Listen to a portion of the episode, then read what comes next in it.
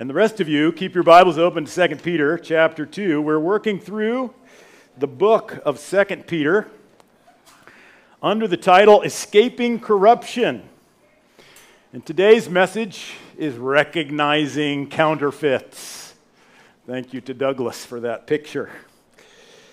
Recognizing counterfeits. Let's review quickly. Going back to 2 Peter chapter 1, we learned that Peter is writing to believers, those who have received precious faith as precious as his, to believe in the promises of God, the great and precious promises which deliver us from the corruption that is in the world caused by what? You remember? Anybody remember? What's corruption caused by? Evil desires. That has to do with today's message too. Those evil desires are in each of us. They're inside of us. Corruption comes out of our old natures. And what delivers us is faith in the great and precious promises of God, primarily that He has done it, that He has forgiven us by the sacrifice of Jesus on the cross, that we can be new creatures in Him, that we will have everlasting life in heaven if we surrender to His saving presence in our souls. And when we do that, we give up our old nature and we become partakers of the divine nature. That's how you escape corruption. Peter wants us to grow in maturity and bear fruit on that saving faith by adding seven elements. What are they? Here we go virtue, knowledge, say them out loud, self control, steadfastness, godliness, brotherly affection, and love. I'm going to say that until you memorize it.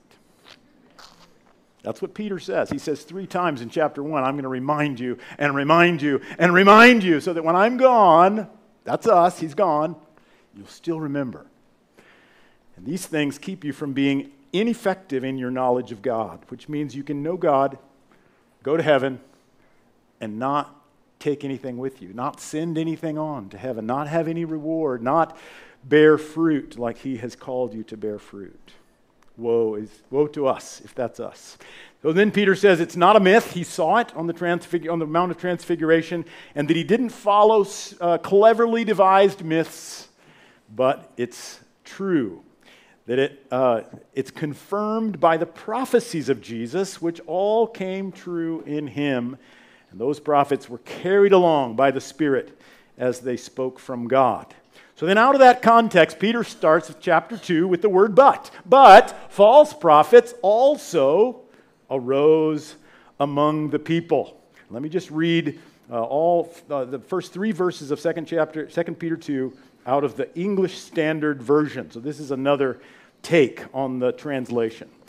False prophets also arose among the people, just as there will be false teachers among you, who will secretly bring in destructive heresies even denying the master who bought them, bringing upon themselves swift destruction. And many will follow their sensuality, and because of them, the way of truth will be blasphemed. And in their greed, they will exploit you with false words.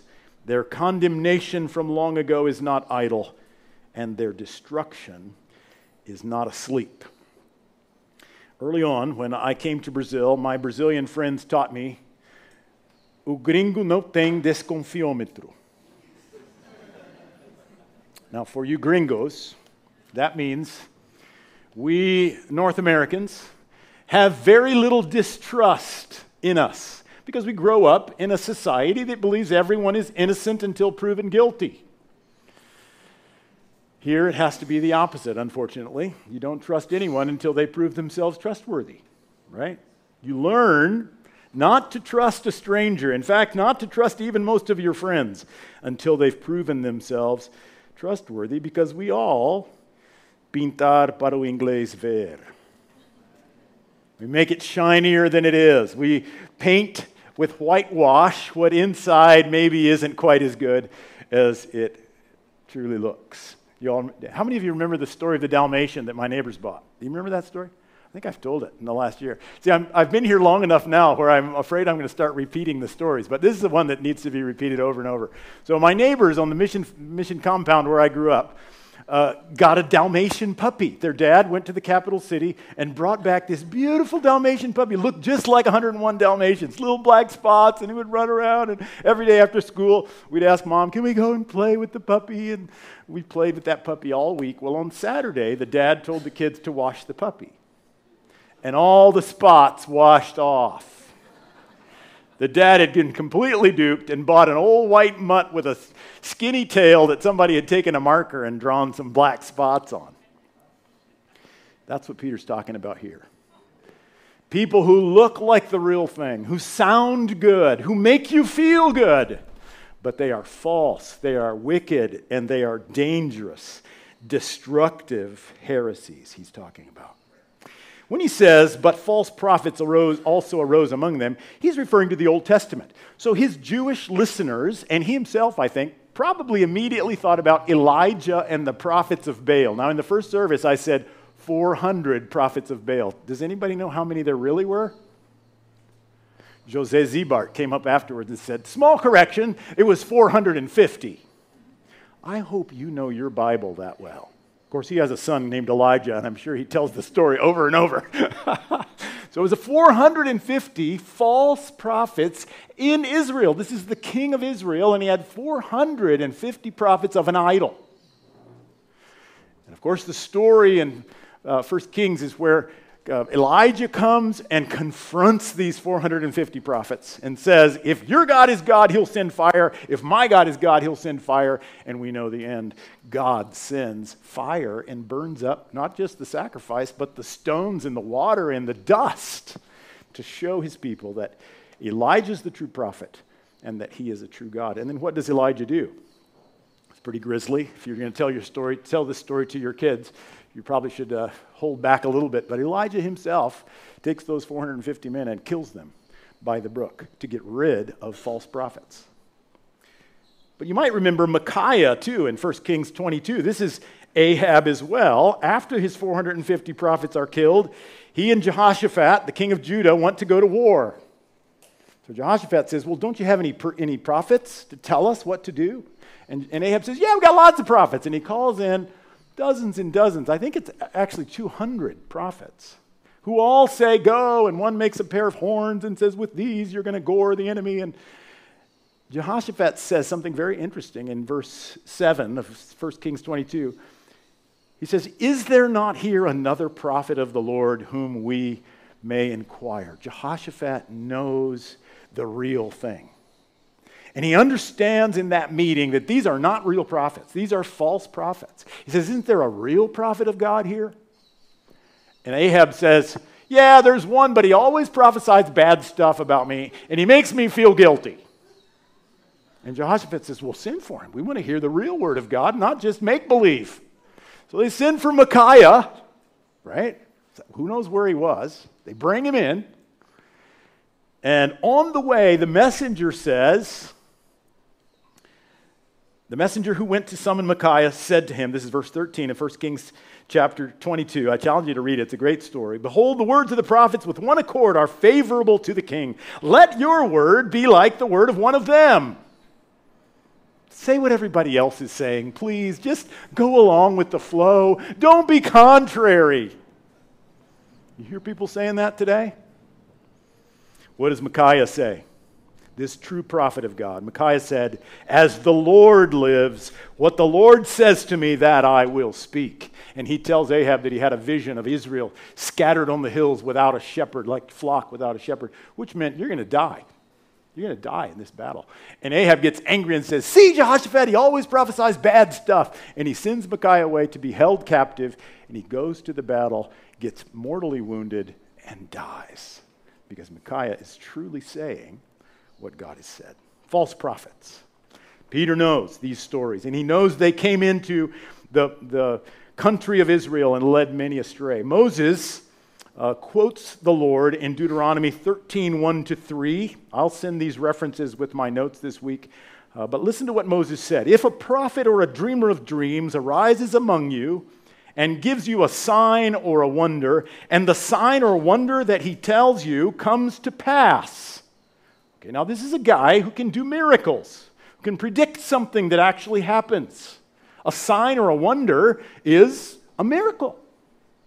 He's got power. If it comes to pass, and the prophet says, Let us go after other gods which you have not known, and let us serve them. You will not listen to the words of that prophet or that dreamer of dreams, for the Lord your God is testing you to know whether you love the Lord your God with all your heart and with all your soul. And then Moses commands them to kill such a prophet who tries to lead them to other gods. So then Peter turns toward us. Just like that, just as prophets, false prophets came into Israel, false teachers will come in among you. He's predicting this. He's saying it's going to happen. They will come among you, secretly bringing in destructive heresies. So during its early centuries, the Christian church dealt with many, many heresies. In fact, the, the, uh, the meetings of the church, which produced many of the creeds which we still quote and still remember, were due to many heresies that the church was fighting. Heresies about the Trinity, heresies about the incarnation. Docetism claimed that Jesus had never actually come as a human body, that he was just a spirit. Uh, uh, Arianism denied the Trinity, that Jesus was not truly the Son of God. Gnosticism is one that even the New Testament talks about, that it's all in your mind. If you have pure thoughts, that's all that matters. What you do in your body is just temporary, which meant go out and, and eat, drink, and be merry because it doesn't matter anyway. It's all in your mind. These were heresies, and they were destructive and had to be put down. I read this week about Ellen White, one of the founders of Seventh day Adventists.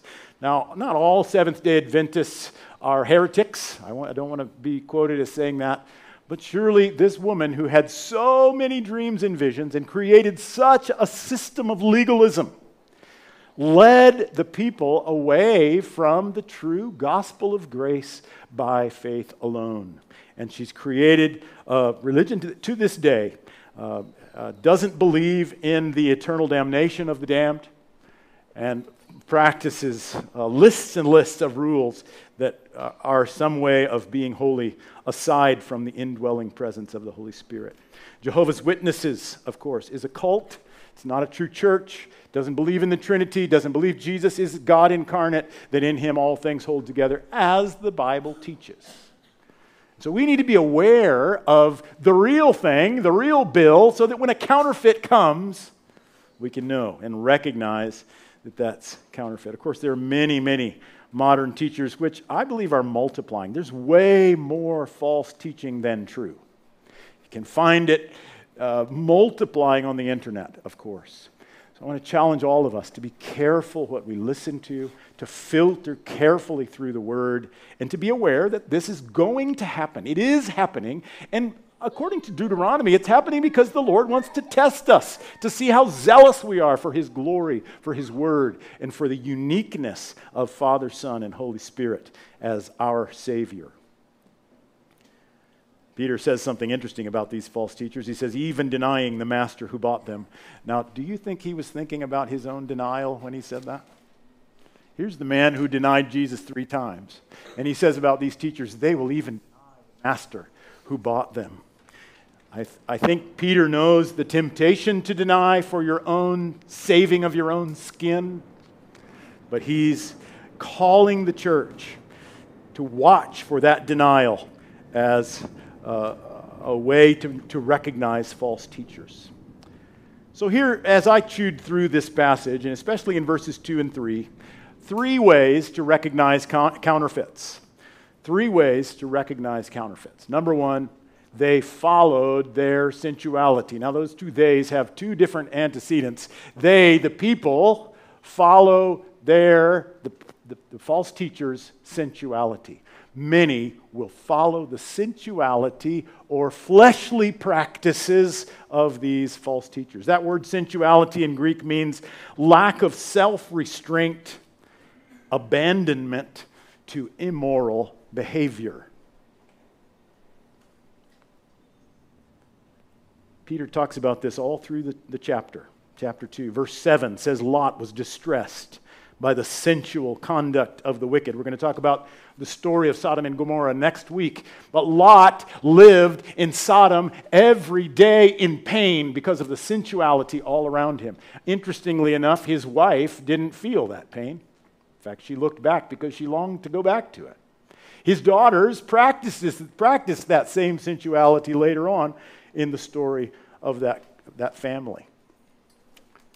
Verse 10 of chapter 2 says, I hope you have your Bible open to 2 Peter chapter 2, because verse 10 says, Those who indulge in the lust of defiling passion and despise authority, those who follow sensuality as their God, as their direction.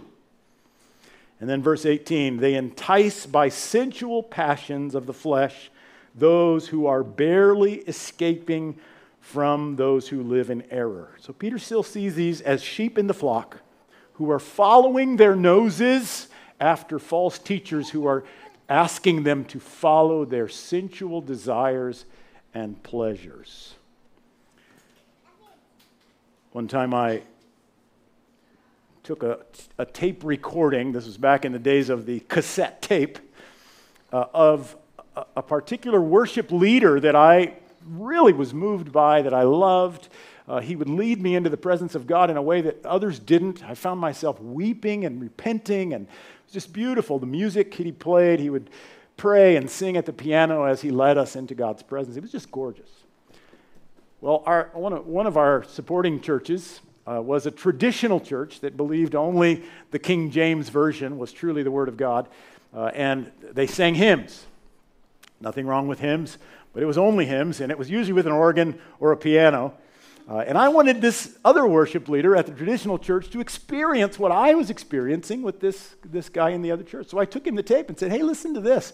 Maybe you could add some of these songs to your worship repertoire.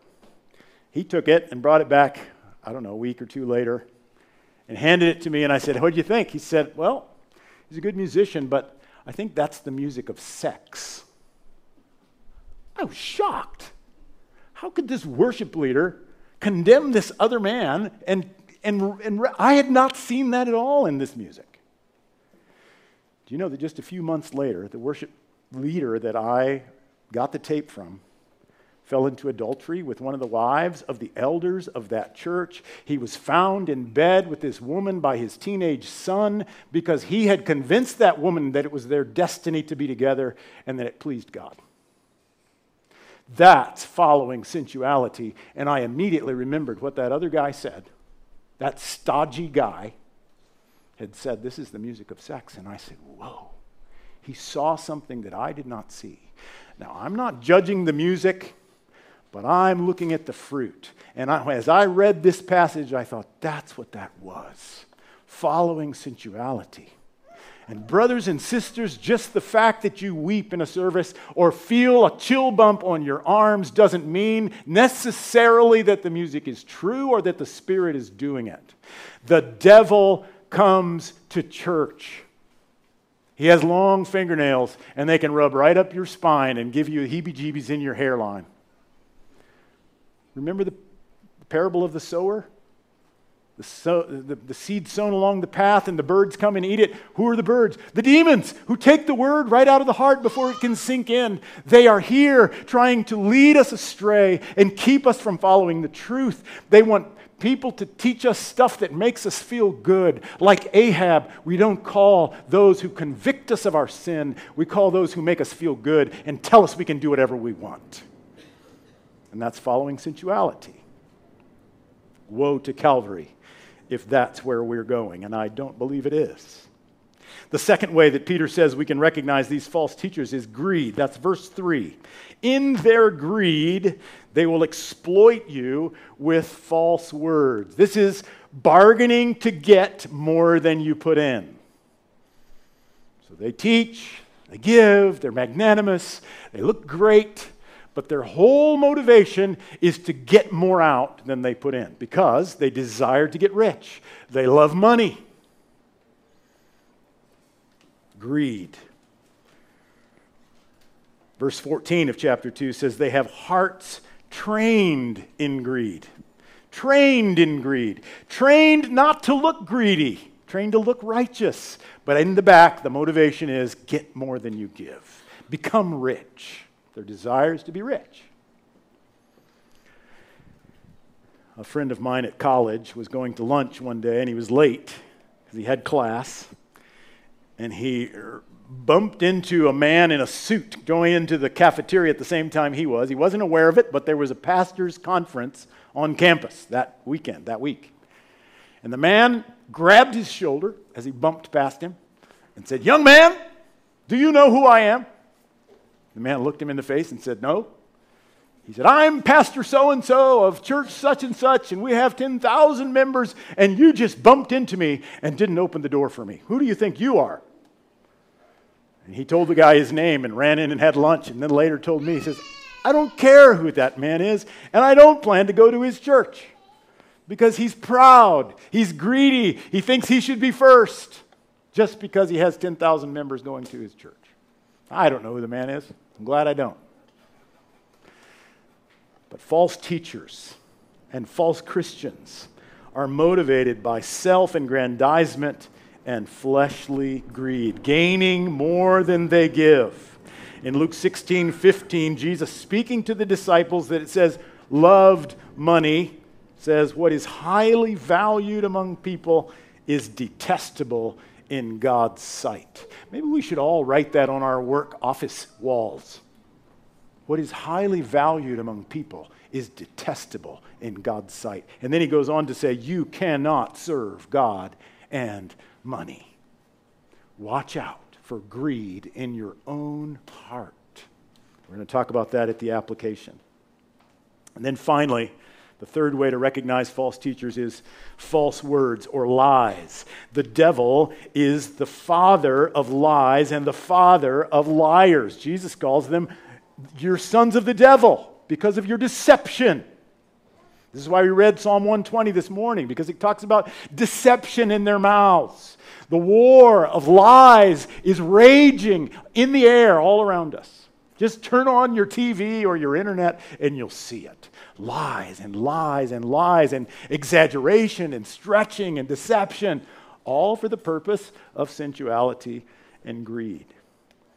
Deuteronomy 18 Again, Moses referring to false prophets. But the prophet who pres- presumes to speak a word in my name, that's the Lord's name, that I have not commanded him to speak, or who speaks in the name of other gods, that same prophet shall die. If you say in your heart, How may we know the word that the Lord has not spoken? When a prophet speaks in the name of the Lord, if the word does not come to pass or come true, that is a word that the Lord has not spoken and the prophet has spoken it presumptuously, you need not be afraid of him. And I would say in the church age, that prophet speaks a word that is not according with this truth. This is your filter of false words. If it doesn't coincide, if it doesn't agree with what Scripture says, I don't care how much, how good it makes you feel, I don't even care how many miracles the person does, how wealthy he is and successful. This is our filter. If it doesn't ring true with the, with the, with the scripture, then you do not need to be afraid of him and you should not listen to her or him. Peter's teaching the church to remember true prophets who foretold Christ and were confirmed. He even says, By the precious promises, we escape corruption and have the divine nature in us by focusing on the true promises, the true prophecies, and how Christ is fulfilling them all the way through, through history. But then he's saying also, like Paul says in Ephesians 4:15, we grow in him by speaking the truth in love. That's exactly the opposite of the false teachers. Instead of false words, we speak the truth. Instead of sensuality, we focus on the good of others at our own cost instead of greed. Isaiah 53 is a passage that we're decorate, uh, decorating, memorizing as a family. We're decorating it by our memorization at home during Lent. And a phrase there has stuck out to me, and it has everything to do with this that there was no deception found in his mouth. Jesus didn't deceive anybody. Everything he said was exactly the way it is. In fact, as he says it, it comes to be. He says, Let there be light, and there is light. He says, Be a new creature, and you are a new creature. He speaks the truth always, and nothing but the truth. Let's be like him. Well, there are three results of these counterfeits in 2 Peter chapter 2. The first right is right there in verse 1 the destruction of the church. These are destructive heresies. Sensuality destroys the church. That friend of mine, and praise God, his marriage was saved. The worship leader's marriage is still uh, intact today. He's a believer. I believe he's going to heaven, but he has not been in ministry since that happened, and rightly so. Destroyed his ministry, destroyed much of the good that he had already done because he followed sensuality. The second result of counterfeits is the blasphemy of the way of truth. This is in verse 2. The way of truth is blasphemed by false teaching, false words. I don't know if you've noticed, but to say you're an evangelico in Brazil now means you're connected with some prosperity TV preacher and you've got rock salt behind your door to keep it safe. You can't say that anymore. So I say I'm a follower of Jesus. I'm a believer in the Word of God. The way is blasphemed by false teachers who exaggerate the truth and follow their sensuality. And then finally, the destruction of the very teacher that is teaching these things. He says, Their destruction is swift in verse 1, and in verse 3, it's not idle, it's not asleep, it's coming. Destruction is coming. We're going to talk about that next week in the stories of Sodom and Gomorrah, the devil going to hell, and uh, Noah and his family being saved from the flood. God is a just and holy God and does not secure the destruction of the wicked. How do we interpret this? let's bring it home a little bit. There are many, many false teachers in our time. We need people, all of us, but especially theologians, I think, to, as J.I. Packer says in a, in a book called A Quest for Godliness, the Puritan vision of the Christian life, he says, theologians are called to be the church's water engineers and sewage officers. That's a great picture. The, the, the, the Sabesp worker of the church is the theologian. What does he do? It's their job to see God's pure truth flow abundantly where it is needed and to filter out any intrusive pollution that might damage our health. I know we have some theologians at Calvary. I'm not a trained theologian, but I know there are some. Not everybody is called to that calling, but we need to listen to guys who have studied deeply and know some of these heresies and keep us from going astray. Destructive heresies. What are some of those from our day? Here, I wrote down just a few. Here's one God wants all of his children to be rich and comfortable in this world. It's being taught it's being believed. Sometimes it's believed in my own heart because I have something hard happen and I think, where's God? How come He let this hard thing happen to me? Don't I please Him? Doesn't He love me? Isn't He powerful? Right? The truth is, 2 Corinthians 8 9, for you know the grace of our Lord Jesus Christ, that though he was rich, yet for your sake he became poor, so that you by his poverty might become rich. And then in Luke 12 33, he says, Sell your possessions, give to the needy, provide yourselves with money bags that do not grow old, with a treasure in the heavens that does not fail, where no thief approaches and no moth destroys. In the kingdom, to give is more blessed than to receive. Greed has no place as grace takes over and makes us generous instead of greedy. There's a heresy in the world that says if you die of cancer, you didn't have enough faith that God could heal you. I heard that preached from a pulpit just after my mom died of cancer in 1997. A faithful wife and mother, a missionary most of her adult life, and she passed away of ovarian cancer. And this guy is saying that it's because she didn't have enough faith. What's the truth? Romans 8:28 In all things God works for the good of those who love God and are called according to his purpose, which is to be more like Jesus. 2 Timothy 2 3, share in suffering as a good soldier of Jesus Christ. And Paul's thorn in the flesh most studious people believe was some form of fleshly ailment that God had given him to keep him humble. Probably his eyes, because in Galatians he says, You would have given me your eyes. Another heresy everyone will be saved in the end. This is universalism. The truth is that only those who persevere in faith until the end in Christ's sufficient sacrifice for sin will be saved. The heresy of hell. Hell isn't a real place. The wicked will just be destroyed. The truth is that Jesus speaks about hell more than anyone else. Listen to what Leslie Schumacher of uh, Gospel Coalition wrote in an article a couple of years ago. Jesus doesn't only refer, reference hell, he describes it in great detail. He says it is a place of eternal torment, of unquenchable fire, where the worm does not die, where people will gnash their teeth in anguish and regret, and from which there is no return, even to warn loved ones. He calls hell a place of outer darkness, comparing it to Gehenna, which was a trash dump outside the walls of Jerusalem where rubbish was burned and maggots abounded. Jesus talks about hell more than he talks about heaven and describes it more vividly there's no denying that Jesus knew, believed, and warned about the absolute reality of hell. If I don't believe in hell, I will not evangelize my neighbor as fervently as I should because I don't really believe he's going to hell without Jesus. But there's a heresy around that's more pernicious and present than any of these, and it's very simple I am God. My autonomy, my desire, my rights are above all else. And we come to the very point of saying, not my will be done, my kingdom come, and my joy and happiness are my strength, instead of the joy of the Lord is my strength. Not my will, but thine be done. We all fight that heresy. But let's bring the rubber to meet the road. How do we apply these things? What should we do? How should we live? Number one, false teachers are here. Be alert. Don't just swallow anything. Don't listen to just anyone.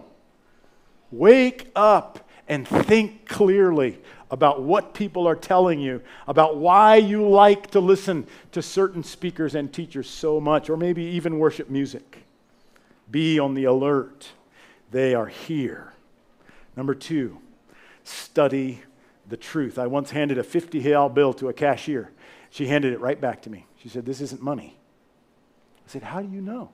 She says, I feel real money all day, and this is not money. It doesn't feel like the money that I get all day long. I said, Well, show me. She says, Okay, so look in the light, and here's the little thing it's supposed to have. She showed me, she proved it to me. But she said, Because I receive 50 real bills all day long, and I know how they feel as soon as I get one that's not, it's easy. See, brothers and sisters, if you know the truth, the truth will set you free from the false teachers. As soon as they open their mouths, you'll say, uh uh-uh, uh, it's not what the word teaches. It's not sensuality. It's not greed. Those are false words. By the way, have you noticed that sensuality may be the sin of the left and greed may be the sin of the right? I don't know. We could t- do a study about that. God wants to keep you safe from false teachers, and the way to do that is to know the truth inside and out. Study it, memorize it, meditate on it. Hold it close to your heart, and it will set you free from the traps of false teachers. And then, number three, don't be a false teacher. Parents, if you are more happy about a raise in your salary than you are about the presence of the Lord in your house, you are teaching your children to follow greed because they see what gives you real joy. If you allow sensual movies to be played on a movie night and don't stand up and say something about it, you're following the sensuality that's all around us in the world. not saying no, we will not follow that in our house. If you're not teaching them to read the word and memorize scripture, watch out because you're not teaching them the truth as you should. In fact, we're all teaching ourselves all the time. I began to think about self control being the opposite of sensuality? Do I say no to my own sensual, fleshly thoughts and instincts? Have I developed self control in the spirit, not following the sensuality that's in the world and even in me? Generosity is the opposite of greed. Growing in generosity counteracts that force of, you know, ask yourself why you come to Calvary. Do you come to get more than you come to give? Is that a greedy motivation? I mean, not if you're at the feet of Jesus and He's pouring out His blessing on you. He's the source of all blessing. But we should come to lay our lives on the altar before Him and to serve one another in His name. And then finally, speak the truth in love in opposition to these false words. The devil is trying to destroy God's flock. Peter and all good pastors keep that flock safe from false teachers. When I was in high school, I acted in a play called Tartuffe. The story is about a traveling preacher who convince a very, convinces a very rich man that he's the real thing. In fact, he asks if he can come stay in his house, and at first he stays in the guest room, but pretty soon the, the owner of the house is so enamored by this man's wise words and beautiful sayings that he brings him right into the inner sanctum of the house, gives him his own bedroom. He and his wife move into the guest room, and he ends up signing the deed of his house over to Tartuffe, this evil preacher. Well, by the end of the play, everybody in the household knows what is happening. They knows this guy. They know this guy is a wolf in sheep's clothing, but they can't convince their father slash husband that, that he's been completely duped. So the wife finally decides how she's going to do it, and she says, Well, you hide under the table with a long tablecloth and listen to what he says to me when he comes in in a few minutes. And so there we are. That's me hiding behind Virginia, who was playing my wife and that's Tartuffe, who ended up being my college roommate, Scott Branks. And as he's coming to embrace her with adulterous sensuality, she ducks out of the way. I stand up out from under the table and end up with him in my arms. And it's the funniest scene you can imagine at the end of this long play. And finally, I realize, well, what's this guy doing? And I've been completely fooled. That play taught me the dangers of being deceived. And I hope it gives me a higher antenna to listen for sensuality, for false words, and for greed. Are you able to recognize counterfeits? Instead of following your own sensuality, grow in self control.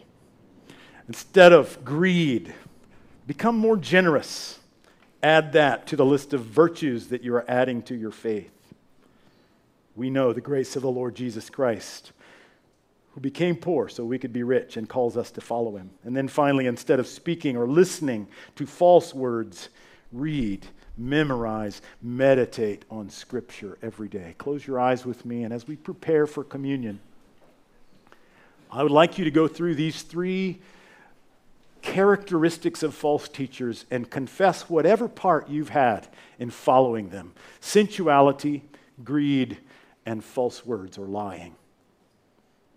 Ask the Spirit to shine a light on anything you've done or anything you've listened to that has led you in a false way.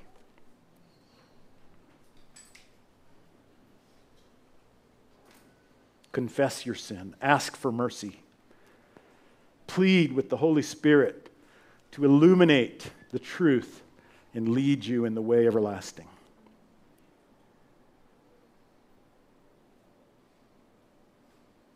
Maybe you're here this morning and you've never surrendered your life completely to the saving grace in Jesus Christ. You can do that right now, right there with your eyes bowed and your or your head bowed and your eyes closed. You can say to the almighty God, I am lost without you. I am a sinner, following sensuality and greed and lies. I surrender. Forgive me. Be my Lord, be my Savior. Come in rule my life from this moment on. Just a simple prayer, a step of faith.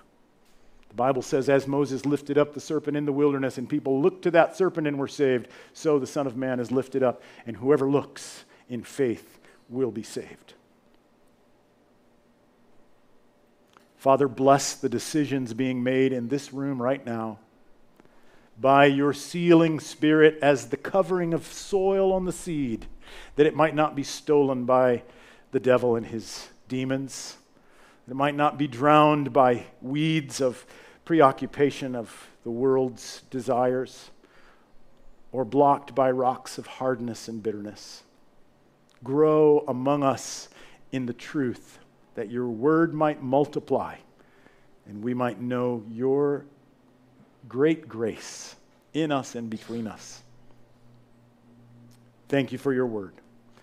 Thank you that it doesn't return without doing the work for which you sent it. In Jesus' name I pray. Amen. Amen.